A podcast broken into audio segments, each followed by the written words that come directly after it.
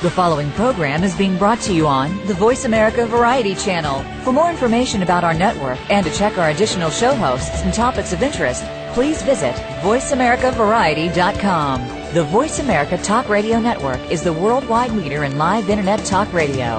Visit VoiceAmerica.com. The views and ideas expressed on the following program are strictly those of the host or guests and do not necessarily reflect the views and ideas held by the Voice America Talk Radio Network, its staff, and management. To the Kathryn Zox Show. This informative and entertaining show will start your mornings off on the right foot. Here's your host, Kathryn Zox, your social worker with the microphone. Welcome to the Kathryn Zox Show. I am your social worker with a microphone, and you are listening to the Kathryn Zox Show on VoiceAmericaVariety.com. My co-host, Lauren Beller Blake. Good morning, everyone. Thanks so much for joining us. We have three guests on this morning, but before we start talking to our guests, Lauren and I have to talk to each other, catch up.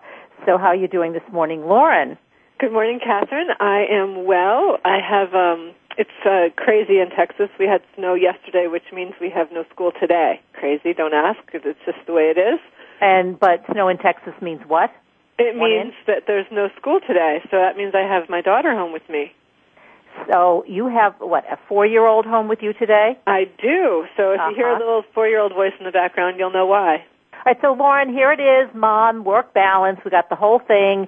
You have a radio show to do, and you have what two four-year-olds sitting there ready to st- ready to do. You're not sure what. How do you how do you manage it, knowing Um, that it's, perhaps it's very much today. I feel like juggling. You know, you got to figure out how to make it all happen. But we're, you know, we pull it together. Another mom, she needed to go to work too, so we have her daughter here. So I thought two was better than one.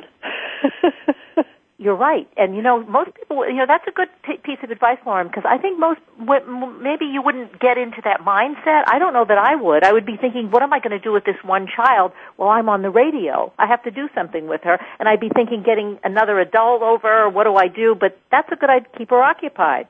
That's what I thought. We'll try. I mean, it's the first first time we're trying it. So um, you're a you're a test today, Kathryn.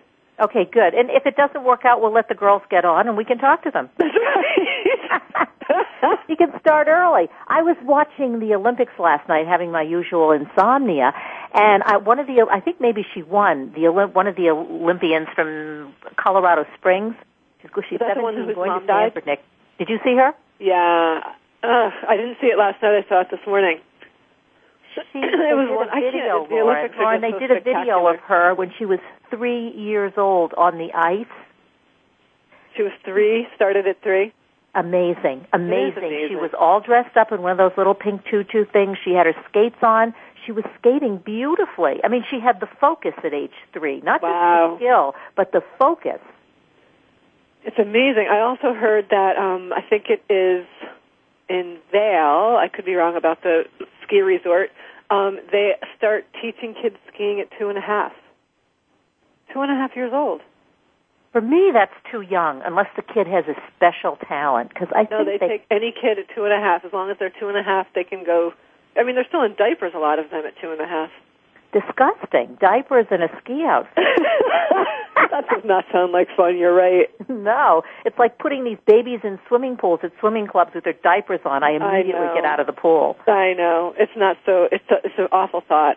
Yeah, I don't like that. It's disgusting. Let's talk about work balance because I think that's a topic that uh, you mentioned to me. We had a conversation, and you were saying this is a topic that it's kind becoming of more and more dear to my heart and so for so many reasons obviously for me personally with a four year old you know and working as much as i do and not that i'm working i don't work forty or fifty hours a week i i mean if i work thirty to thirty five and uh, that includes nights you know that includes after seven seven thirty when she goes to sleep um but the point is is i think that I think that so many more people are thinking, especially with the economy and people being laid off. And do we have to say women? Women? We're not talking about men right now. We're talking about women. I am talking about women because I do think that women have more of a um, innate desire to balance the work life thing and be present with their kids. I don't think I think dads don't have that innate pull to be sure that there's that ba- work life balance thing happening. If they have 10 quality minutes with their kids, I think that gen- I'm speaking it so generally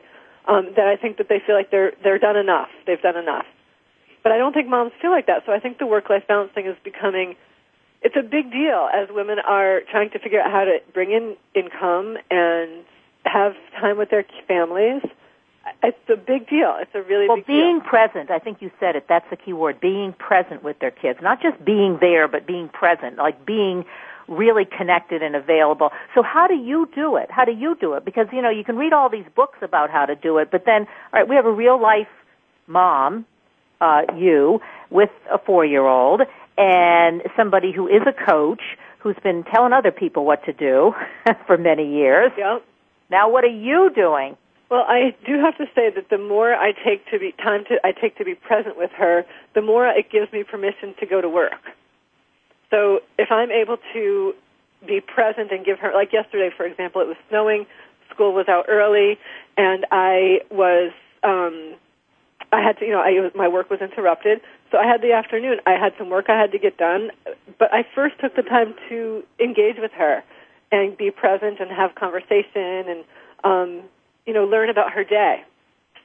And that was, and do projects with her. And then I went to work. You know, then I said, I have a couple projects I need to do. And she was great about it. But, you know, if I had done it the other way around, it probably wouldn't have worked.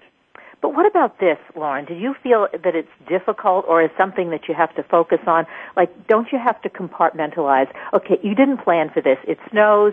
You, the, you know, your daughter comes home from school. You're planning to do work now. You're engaging with her. In, are you thinking while you're engaging with her, well, I've got this, this, and this to do, so I don't I do that. I mean, I could do that. I am conscious to try not to do that. I'm very conscious about because if you are doing that, you're not engaged. so mentally you have to compartmentalize. You have to Yeah, put that aside, right? I don't. I, that word. I don't know what about that word. It doesn't. It doesn't. To me, it's about being conscious about being present. Is that compartmentalizing? It could be. Um, but I think that the point for me is to make a choice in the moment of what am I what am I choosing to do, and be 100% present with it. You know, whether I'm writing a piece for you know a magazine or whether I am playing Candyland. You know, it's which what what what am I choosing to do in this moment and do it fully. And I think that's really important. I think multitasking is for the birds. I think women should not multitask. And I know this is it's contradictory to what we talked about t- a decade ago. I know we'd always talked about multitasking and how important it is to do so many things at one time. I think that if you're really wanting to work and have a good quality relationship with your kids, you can't multitask. It, it's going to get in the way of both. How about limiting your multitasking, even if you use those words? Exactly. We got a guest, another a coach, a guy, a man, coming on at the end of the show, and he. I think one of the things that he talks about in the workplace, this isn't at home like what you're talking about, but he says don't have a whole list of ten or twenty things to do. Hey, what about three important? Things? I agree with to that. do? When I do that, and I say the exact same thing. Choose three things that need to get done today, and I actually have three things for work and one or two things for personal. And you know, so it's five. It's limited to five, but I divide it in half: work and personal.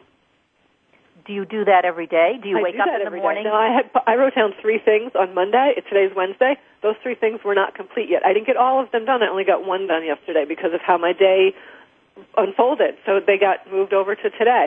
Now, if I had had ten things on it, I would have felt even worse about myself. You know. and you have to, Lauren, you have to take into account when things that you don't plan happen, like snow days and kids being home. So I think one of the other issues, this is from the so from well from Kathryn from the social worker. I think that you have to be prepared for the unexpected and and and really be aware of how you react or relate to that. Like Mm-hmm. because things are going to go wrong during the week, even those three things that you have as your work list that you want to They're gonna- accomplish. yeah, things happen. Something's going to get in the way of doing that. So I think that being really aware of how do I respond to those things that get in the way, so that I don't go nuts. I don't take it out on my kid, my husband, or um, or I just don't, you know, or I just get so flustered that I don't accomplish anything. Because that I think that, yeah. You agree? Totally agree with you. Sorry, I was taking a sip of tea. Um, yeah, I totally agree with you. And so I do think that now I have another twist on this whole work-life balance thing. I was speaking to my very liberal father the other day. I met your father, and he is very liberal. obviously, you've met him. Yeah, he's very obviously way, you know, way liberal. But he was saying, you know, he just sees a solution to this problem, and I thought this is an interesting economic solution, and it goes along with this whole work-life balance thing.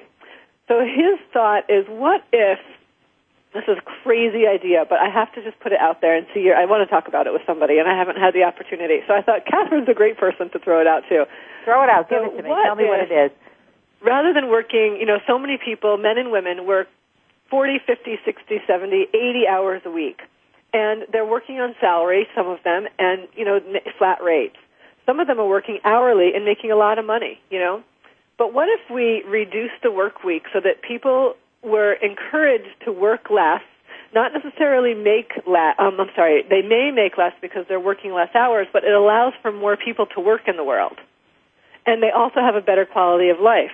So we may increase our bottom line slightly, our, our, our hourly wage slightly, or maybe not, but we start reducing our, you know, simplifying our life so that we're not buying so much stuff at the big box stores. We're not keeping up with this crazy materialistic lifestyle that we've grown to, but we begin to, some people want to simplify and it gives them a better quality of life. But if we limited the hours of the work week versus going from 40 to 30 even, um, we might be able to employ so many more people. I thought, you know, that's an interesting concept. And it goes along with a lot more women are choosing to work from home and have significant incomes working from home. But they're not doing it in 80 and 90 hours a week at home. They're doing it in 30 hours a week. Similar to how I, I, you, I think you just hit on what I'm about to uh, respond to. We got a couple minutes left, then you and I have to go to break. But I think that's a really, really good example of being able. I mean, it's being creative um, in terms of allowing more people to get in the workforce, but also, Lauren, I think that's a good idea because I think if you only have if you're more limited in terms of the hours, I think that you that it, it forces people in a good way to accomplish more in less time. Ex- I agree mean, not something that's impossible to uh, you know you don't give somebody a 10-hour work week with 40 hours worth of work. Ex- But I I agree think there's that. a lot of wasted time, a lot of wasted energy, too much multitasking, too much stuff. You can get rid of some of that stuff and get down to the core kinds of The things that you I have totally to agree accomplish with at work. So I'm thinking of taking it on as a like, what if we were to help people do that? I just love the concept. I think that there's it's it goes along with you know the whole concept of simplifying our lives and be, having more people more productive. So how would you do that? How would you get on the bandwagon? I mean, that's an enormous task if you're going to do it from a Well, I just think that we can I can do it by talking about it and also encouraging women business owners as they hire people, hire people for 20 to 35 hours a week versus 40 to 50. To change their structure of how they're hiring people to employ more and what's that going to do is naturally attract women, some men, but naturally attract women who want less hours, decent pay, and have work-life balance. Yeah, I, I think I, I think if it's it's an idea that um, it's practical, and I think if it's implemented properly, and you know, people have to understand maybe that you are going to do your work differently. I think probably you have to. I mean, you as a coach, uh, you know, you'd have to really talk about specifically how you're going to accomplish the same thing in ten hours less, for instance. I mean, really be cognizant and aware of how you're going to do that. If you're working 40 hours a week, now you're working 30 hours a week. How can you get the same thing done? Right, and how? And, but I do think that we can get eighty percent of it, if not more, done. I mean, maybe even ninety percent. It's going to be. All right, we're going to take focused, as you said. Take a break. we don't have that much on. time. See, we can't do it ourselves. Lauren Beller Blake, Kathryn Zox, VoiceAmericaVariety.com. You're listening to the Kathryn Zox Show. At least we hope you're listening to us this morning. I'm your social worker with a microphone. We'll be back in a minute. Coming up next is Dr. Mary Jane Minkin.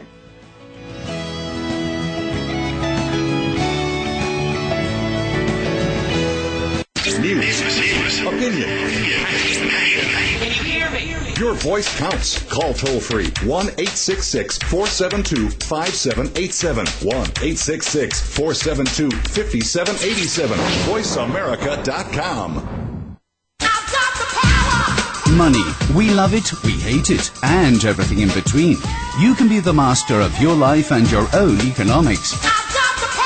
Join Professor Laurie Lamantia each week for the program Making Peace with Money. Laurie will help you realize the power to create fulfillment in your life and shed new light on your money madness. You'll learn how to make peace with money and feel the joy and freedom renewed in your life.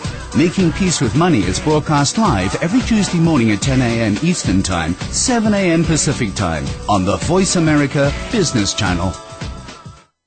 Do you need directions to solid financial future? If so, the Money Answers Show with Jordan Goodman will provide you with a roadmap to making smart money decisions in every area of your personal finances. Join Jordan every Monday at 12 p.m. Pacific Standard Time, 3 p.m. Eastern for the Money Answers Show on the Voice America Business Channel. Learn how and where to get the best deals on mortgages, cars, and insurance. Find out the best ways to save for college and retirement. Get out of debt, improve your credit rating, and save on your taxes. The Money Answers Show with Jordan Goodman will provide you with great tips on investment opportunities in real estate, stocks, annuities, and other investment vehicles. That's the Money Answer Show with Jordan Goodman on the Voice America Business Channel every Monday at 12 p.m. Pacific Standard Time.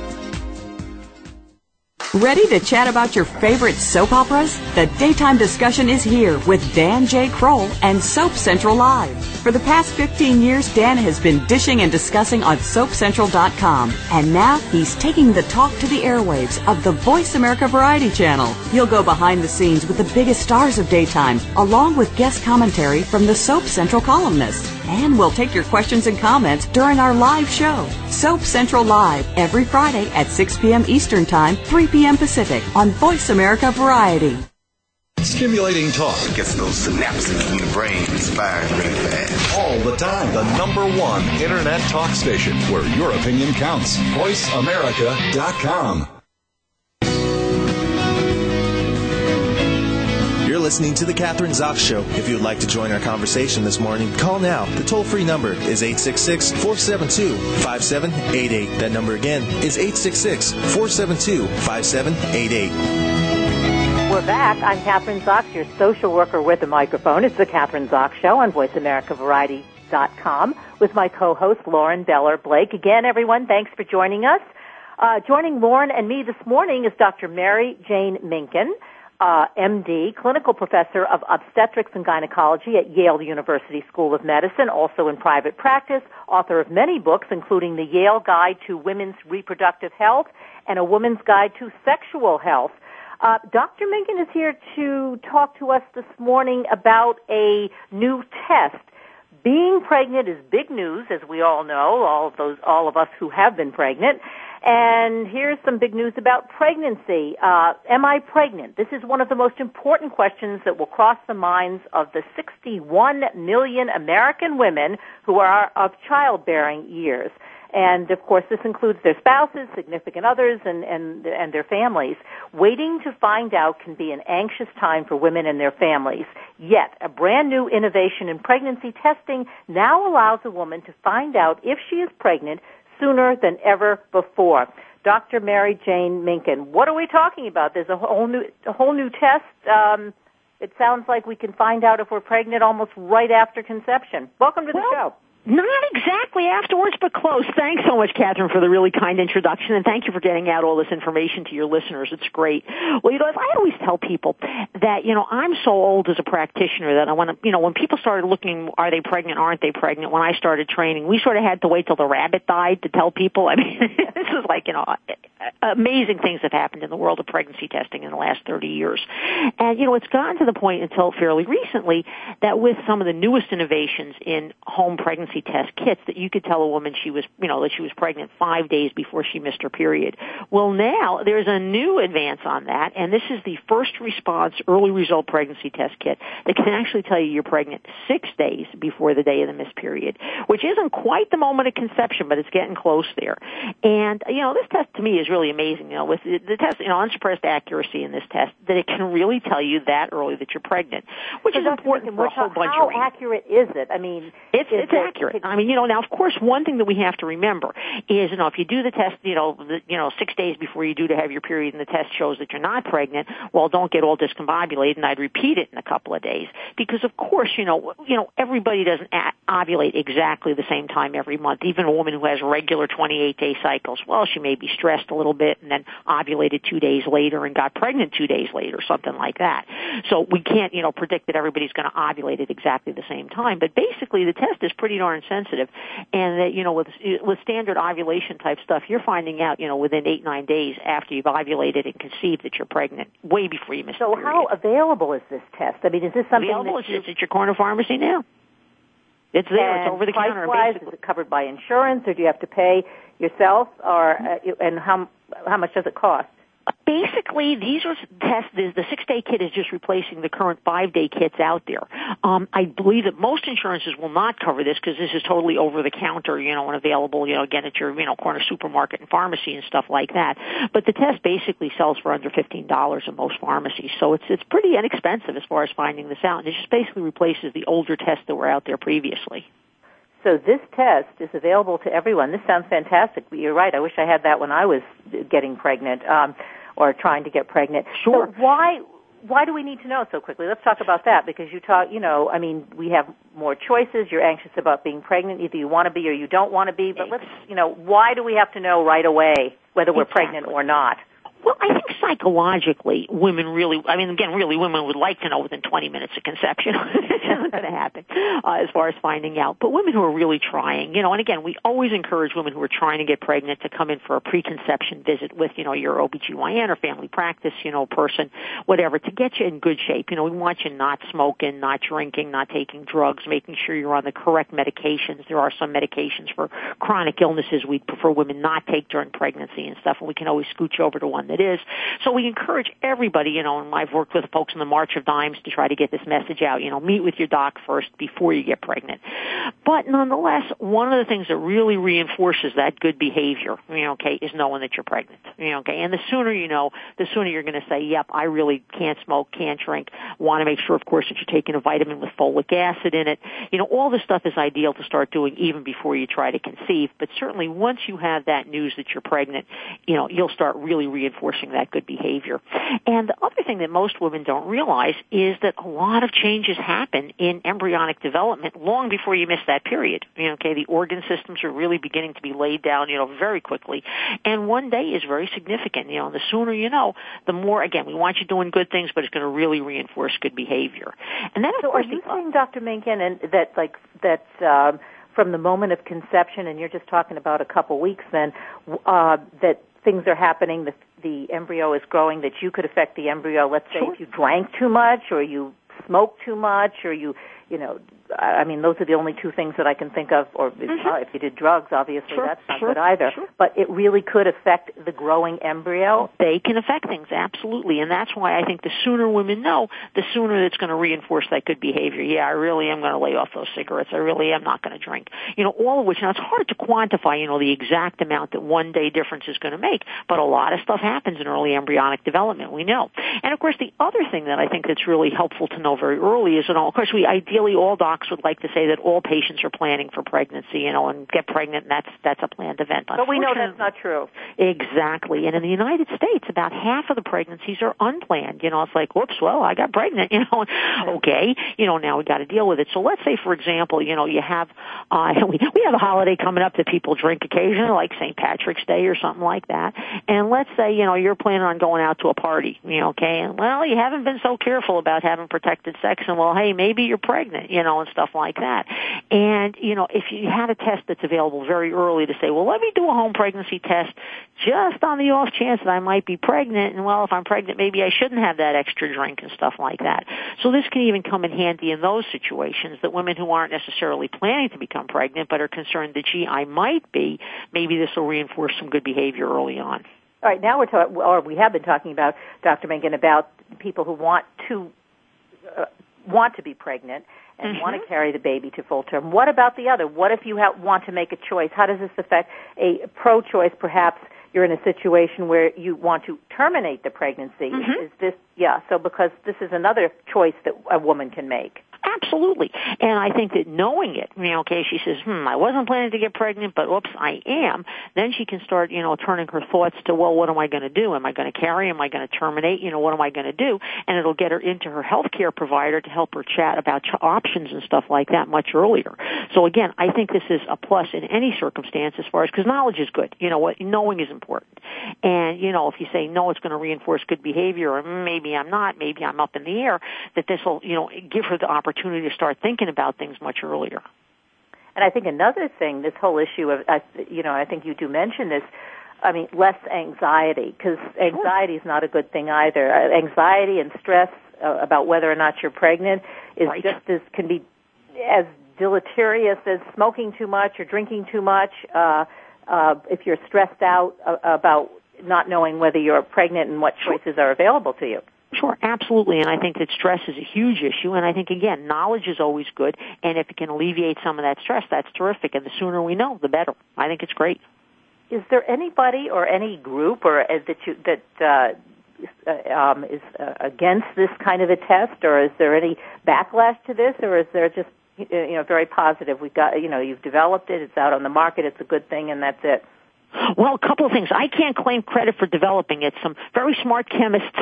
oh, I was going to give you credit for that. Stuff like that. I'm just delighted they did their work. I think it's terrific. Uh, so I can't claim, claim credit, but I think they've done a darn good job.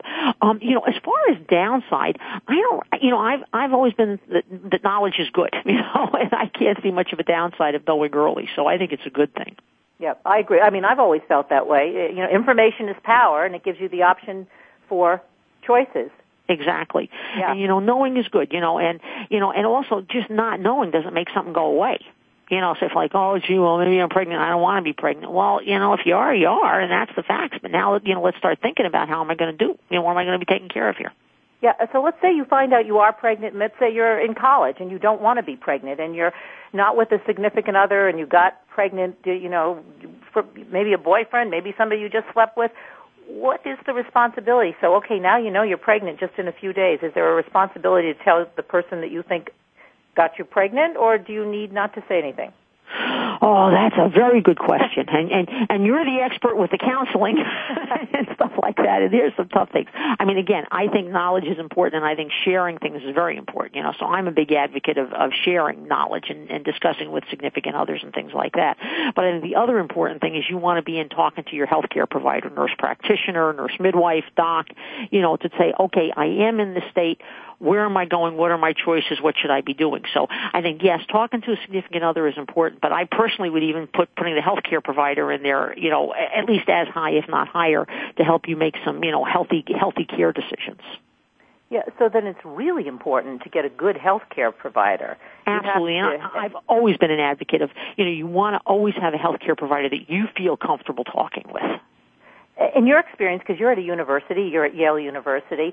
Do you, universities, the well, Yale and and obviously other universities, do you feel now that they do have good health care that for students, for instance? I mean, that's a good place to start. Do you think that they, you know, I mean, I know I'm being very general, but is this something that you see in your work at Yale and at other, other universities, that they provide good health care and good support for women. Um, And I, I can honestly say that I think that Yale certainly um, has had one of the earliest healthcare programs for students. You know, the Yale Health Plan has been in existence for many, many years. Uh, I mean, I came to this institution 38 years ago, and it was, you know, it was thriving at that point. You know, providing very good health care for the kids. Um, so I think that we've had a model for folks, and I think most places actually do have a good healthcare structure in place. You know, somebody to talk to, give you medical advice, give you counseling and stuff like that. And so certainly, if you are, you know, a young woman in college, I would certainly talk to your university healthcare people.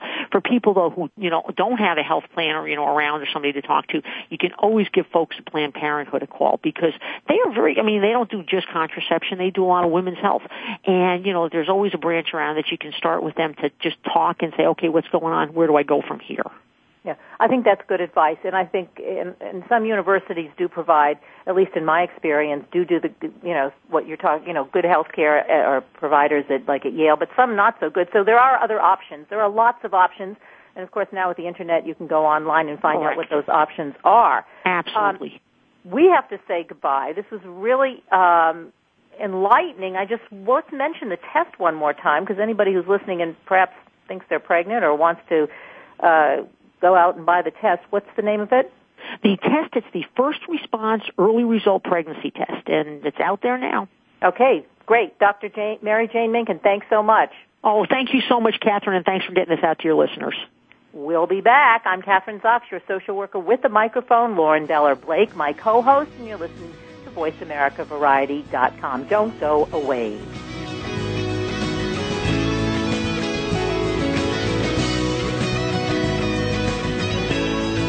Ask the experts. Call toll free right now 1 866 472 5787 and ask our All Star team to answer your question.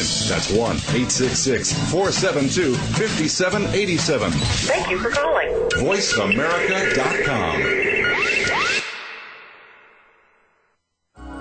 Hi, this is Dr. Vijaya Nair. Together with my dear friend Dr. Howard Peiper, we are hosting our own show called Kiss Your Life Hello. We are two internationally recognized experts, researchers, authors, and health advocates in holistic medicine and counseling. We promise you a fantastic show with interesting guest experts to educate and entertain you with the latest information on mind, body, and spirit wellness.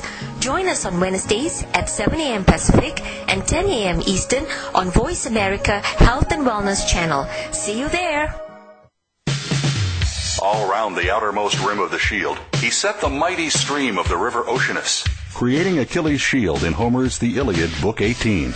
Rachel Carson in The Sea Around Us said, All at last return to the sea, to Oceanus, the ocean river, like the ever flowing stream of time, the beginning and the end. Moir's Environmental Dialogues with Dr. Rob Moir offers lively dialogue and revealing narrative inquiry into how individuals are overcoming obstacles and creating a greener and blue planet Earth.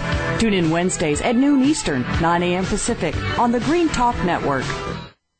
Wielding power, shaping environments and outcomes, and making things happen are all essential characteristics of great leaders. Yet these qualities alone are not enough to ensure your success. In a complex world, how do you decide what's most important to you? In your career, your relationships, your finances, your family, in the world around you, and the whole of your life at large. Dr. Joseph Riggio, the host of Leadership Intuition, says that personal leadership, the desire to take charge of your life, is the key to creating futures that work and building a life worth living. Streaming live. The leader in Internet talk radio. VoiceAmerica.com.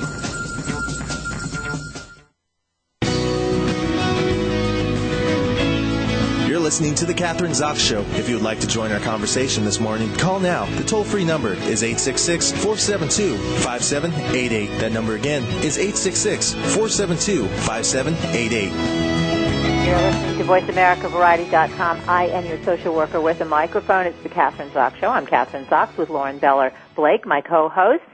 Uh, glad you all are joining us this morning. And uh, our next guest is uh, Janice Roszler. She is a registered dietitian, certified diabetes educator, insulin pump trainer, columnist, radio host, and health media producer.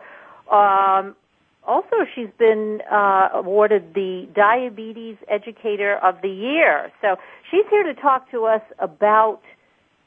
Actually, she's about skin. I guess skin for diabetics in the winter months, and like getting dry skin is not. If you have diabetes, it's a very serious problem, and unfortunately, there are 23.6 million people in the United States with diabetes. So they face unique I guess the unique care when it comes to dry skin. They have a higher incidence of skin complications due to potentially slower blood circulation, all kinds of problems. 23.6 million people in the U.S. with diabetes. Uh, Lauren and I were saying before the show, I mean, that's, Janice, that's amazing. First of all, I mean, the numbers of people who suffer from diabetes. Why? Well, I'm actually going to jump the number up even higher. The newest number is 26.3 million. So it's up there. There's 57 million people who have prediabetes, which means they're on their way to developing it. And uh, about 5.7 million have it and do not know they have it. So we've got a lot of people there who need this type of information. So, uh, can we backtrack a little? I, and why do we have so many people, like you said, Lauren, earlier? Why do we have all these people who are pre-diabetic and diabetic? I mean, that's it's an epidemic. Right. It is definitely an epidemic. And what we feel is that a lot has to do with lifestyle. First of all, you have to inherit the potential to get diabetes. So there is an inherited piece. But that said, the environment and the way we live is the trigger. And uh, being inactive, which so many of us now just sit uh, sit around and don't go out and move the way we used to.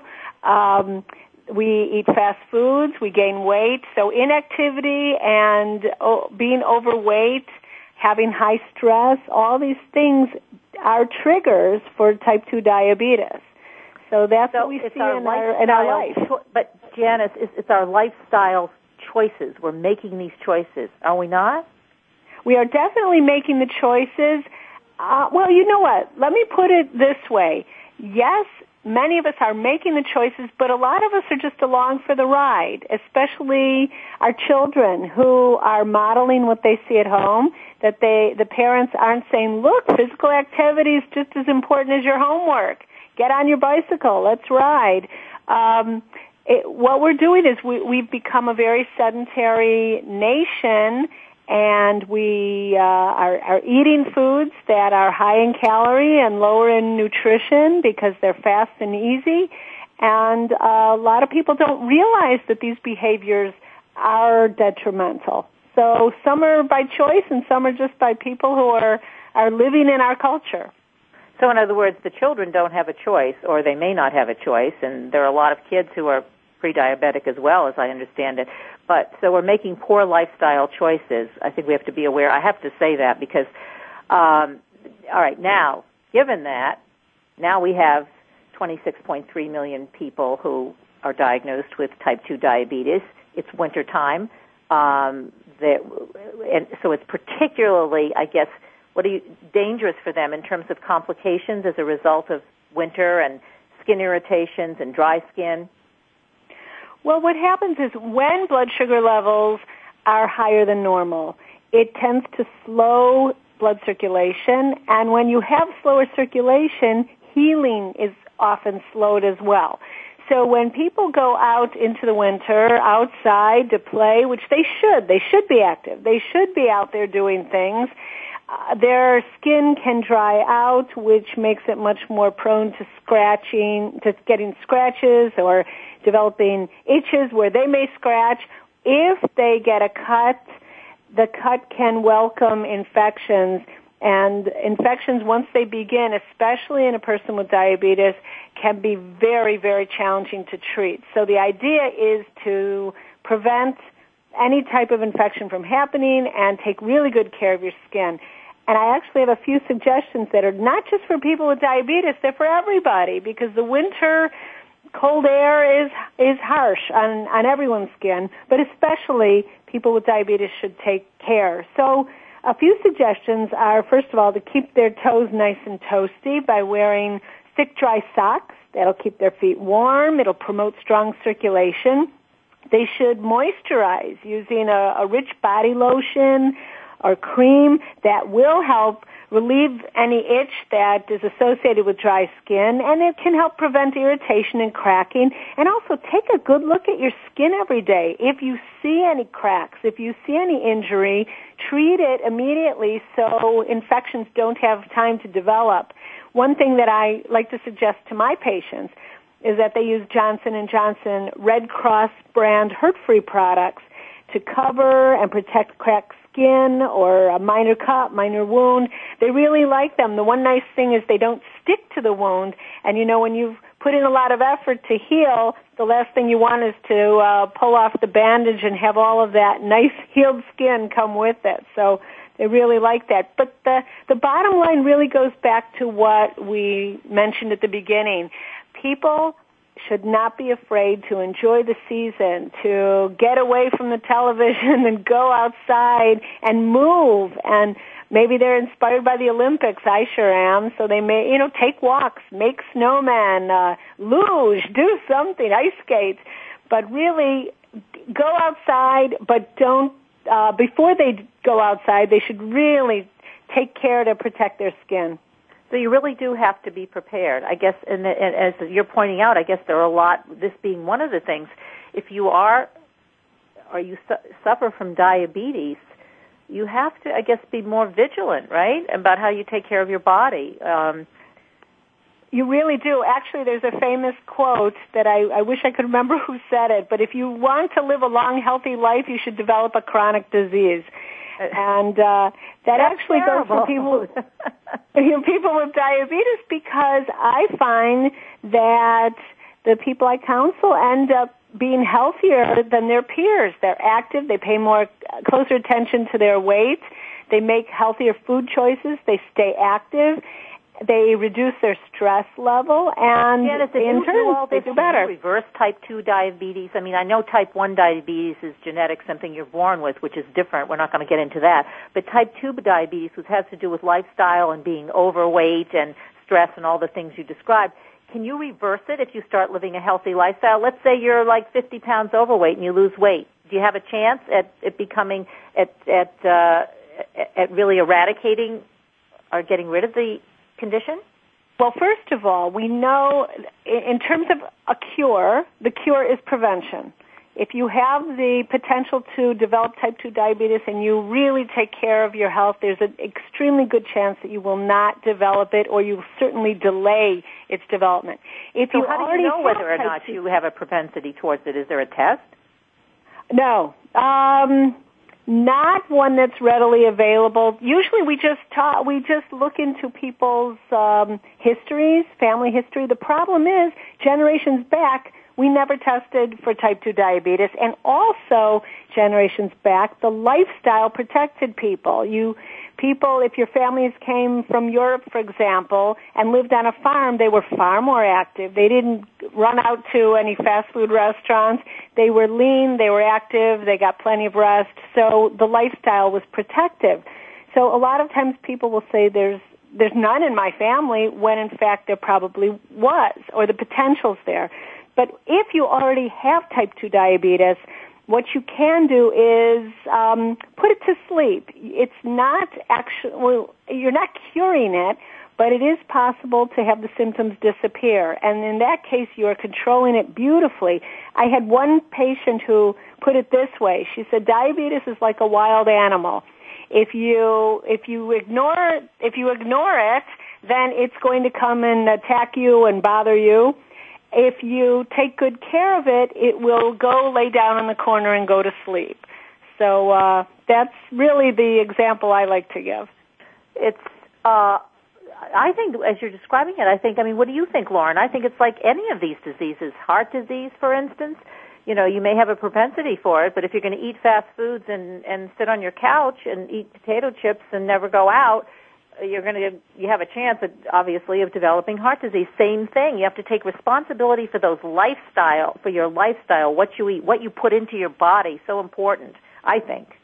Well the beauty of this unlike most other medical issues where you hope your actions will cause an improvement you know if god forbid someone develops cancer they they hope that the actions they take will help. You're never sure but with diabetes, even taking a few extra steps, even uh, parking your car in the back of a lot and walking to the grocery store uh, with those few extra steps will definitely make you healthier. We see huge improvements with even with small steps, and that's the that's the beauty of diabetes. That's the I, I, you've given us lots of good information. Janice Roszler, thanks so much for being on the show this morning. Well, thank you. If I could just share a quick website if anyone is yeah, interested give us in the, the website. Johnson Pardon? Yeah, go ahead. Give us the website. Okay. If anyone's interested in the Johnson and Johnson products, they can check out www.jnjfirstaid.com. That's J N as in noodle, J firstaid.com. Great. Thanks so much. We're going to take a short break. Lauren Beller Blake, Kathryn Zox, your social worker with a microphone. You're listening to Voice America Variety. Com. We'll be back in a minute with our next guest, Michael Bungay Stanier. Do more great work.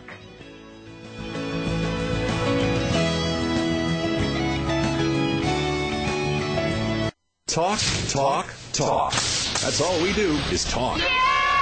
If you'd like to talk, call us toll free right now at 1 866 472 5787. 1 866 472 5787. That's it. That's it. VoiceAmerica.com. If you're a parent, you face all kinds of challenges. You know you're a good parent, but we have a show that may help you become a better one. It's called the Book of Dad Radio Show. hosted by expert husband and wife team Robert and Eulette Benson.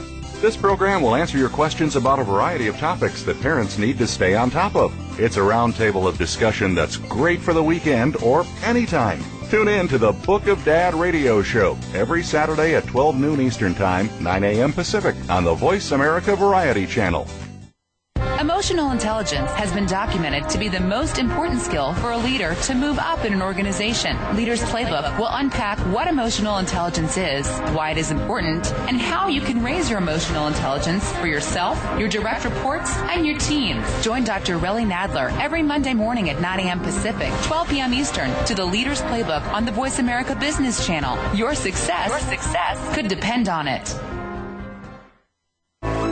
Women in business today face many challenges in advancing their careers and reaching their goals. There are corporate executives, entrepreneurs, and business owners that have made their mark in business. Now you can learn their secrets and tips. Listen to Women Mean Business as your host Bonnie Marcus explores how to thrive in the business environment, navigate the workplace, and climb the corporate ladder. Listen live every Tuesday at 2 p.m. Eastern Time on the Voice America Business Channel and effectively promote yourself today the Internet's number one talk station. Number one talk station. VoiceAmerica.com.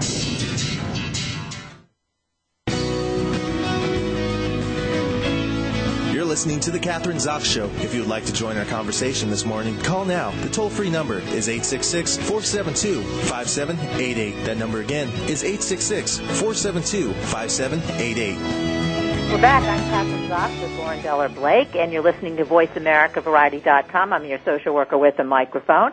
Joining Lauren and me this morning uh, is author Michael Bungay Stanier, founder and senior partner of Box of Crayons, a company that works with organizations ranging from AstraZeneca to Xerox to help them do more great work. And he has a new book, Do More Great Work, Stop the Busy Work and Start the Work That Matters.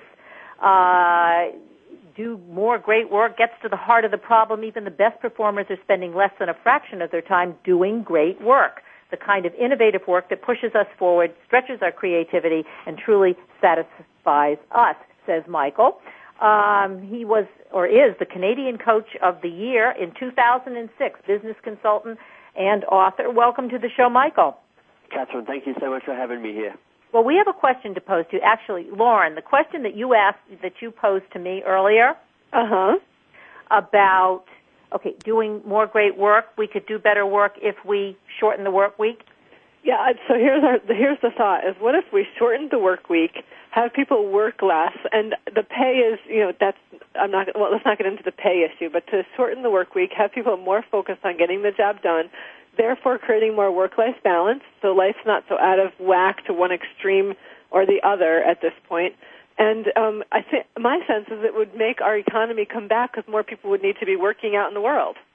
Well, you know, I think that's a really interesting idea. Here's part of the challenge, which is the work we have expands to fill the time we give it.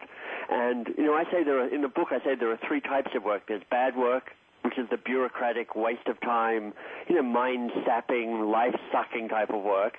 There's good work, which is your standard, productive, efficient, getting things done type of work. It's sort of your job description.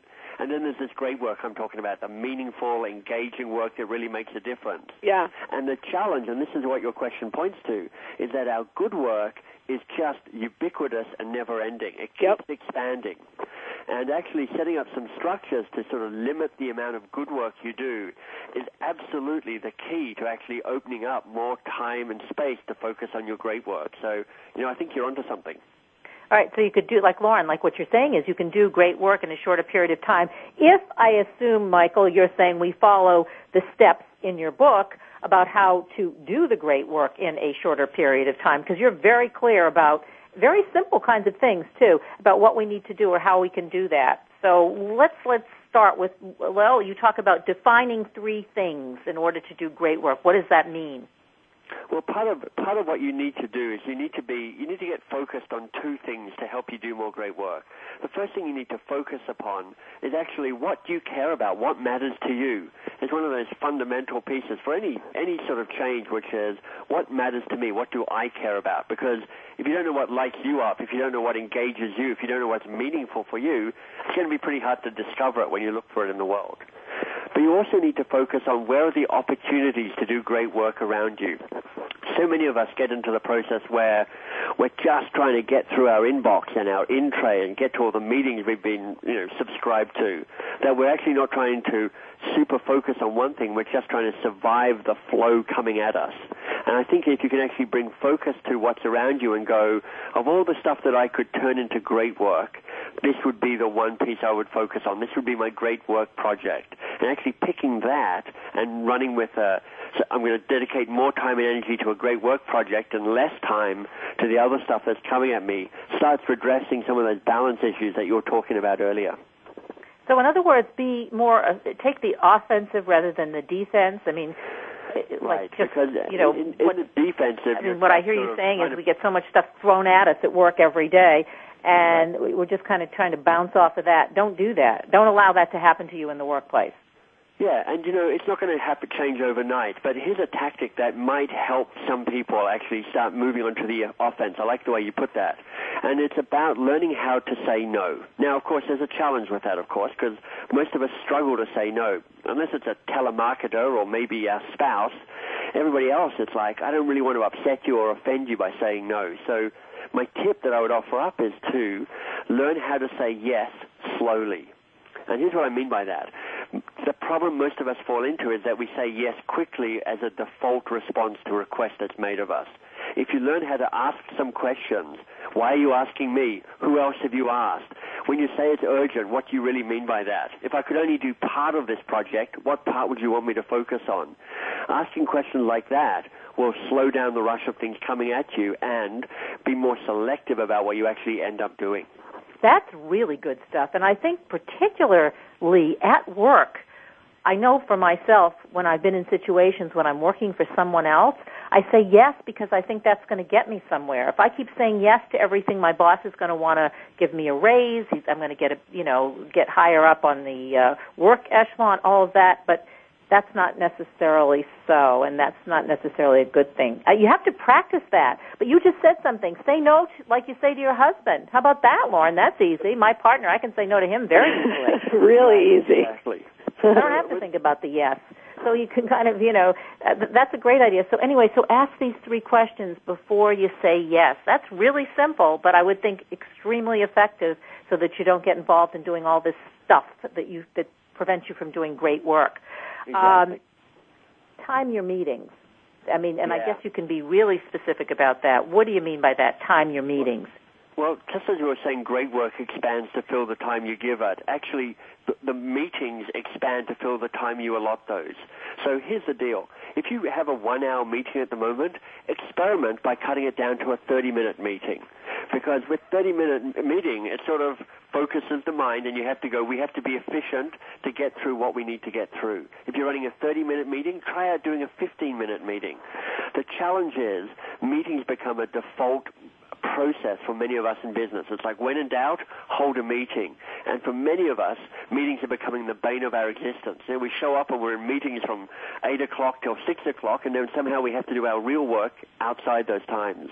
So start getting ruthless about pruning your meetings. Shrink them down and figure out which are the bottom 10% of your meetings. The meetings where you are least productive, least useful, learning not very much, where you're sort of a pulse in the room but not much more.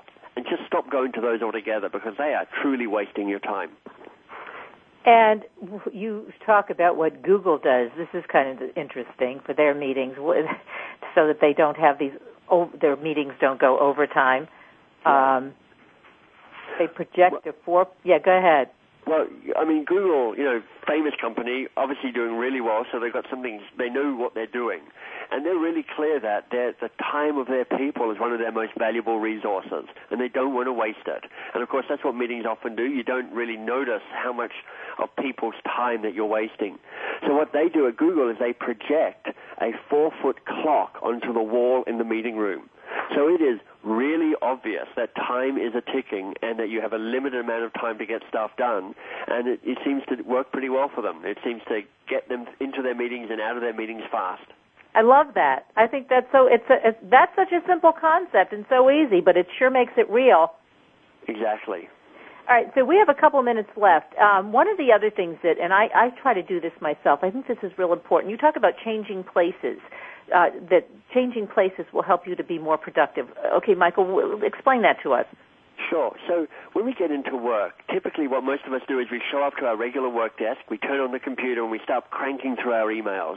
And what happens is that sort of sets up our brain and our body to be in good work mode. Good work, productive, efficient, getting stuff done. And of course, there's a role for that. But you need to think differently to do great work, because great work is your planning, your problem solving, your creativity, your strategic thinking. And actually, one of the ways to get your brain to think differently is to give it a clue with your body about how to think differently. So in my office, I have two small desks. I have one where my computer is, and that's where I be productive. And then I have another which is you know, relatively free of junk, doesn't have any technology on it, and that is my great work desk. And So we have to end on that. That's a great over. suggestion. If you want to know more, you can purchase Michael's book, Do More Great Work, Stop the Busy Work, and Start the Work That Matters. Thanks so much for being on the show this morning, Michael. It's a pleasure. Thanks for your time. Great book. Lauren, we have to say goodbye. Excellent. It was a great. That was good information. I loved it. I'm going to go yeah, get the book. Yeah, that's a really good book. Very practical, simple, but you know the stuff it works. It does, and it's like it's so timely with this economy. Exact. Yes, it is. So uh, we got to tell our listeners go out buy this book. It's great because there are more things that we didn't get to talk about. Um, okay, Lauren. Good luck with the girls. Thank you. You have a great day. They were great. Yes. Lauren Beller Blake, Kathryn Zox. You're listening to Voice America. You have been listening to it. Hope you had a great morning. Lauren and I did. Um, have a great week, and uh, we'll see you next Wednesday. We hope you have enjoyed today's episode of The Kathryn Zox Show.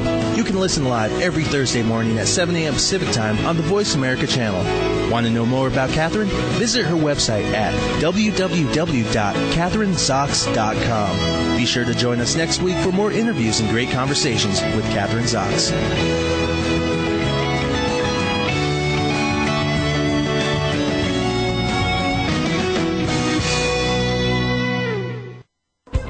Thanks again for listening to the preceding program brought to you on the Voice America Variety Channel. For more information about our network and to check out additional show hosts and topics of interest, please visit VoiceAmericaVariety.com. The Voice America Talk Radio Network is the worldwide leader in live Internet talk radio. Visit VoiceAmerica.com. The views and ideas expressed on the preceding program are strictly those of the hosts or guests and do not necessarily reflect the views and ideas held by Voice America Talk Radio Network, its staff, and management.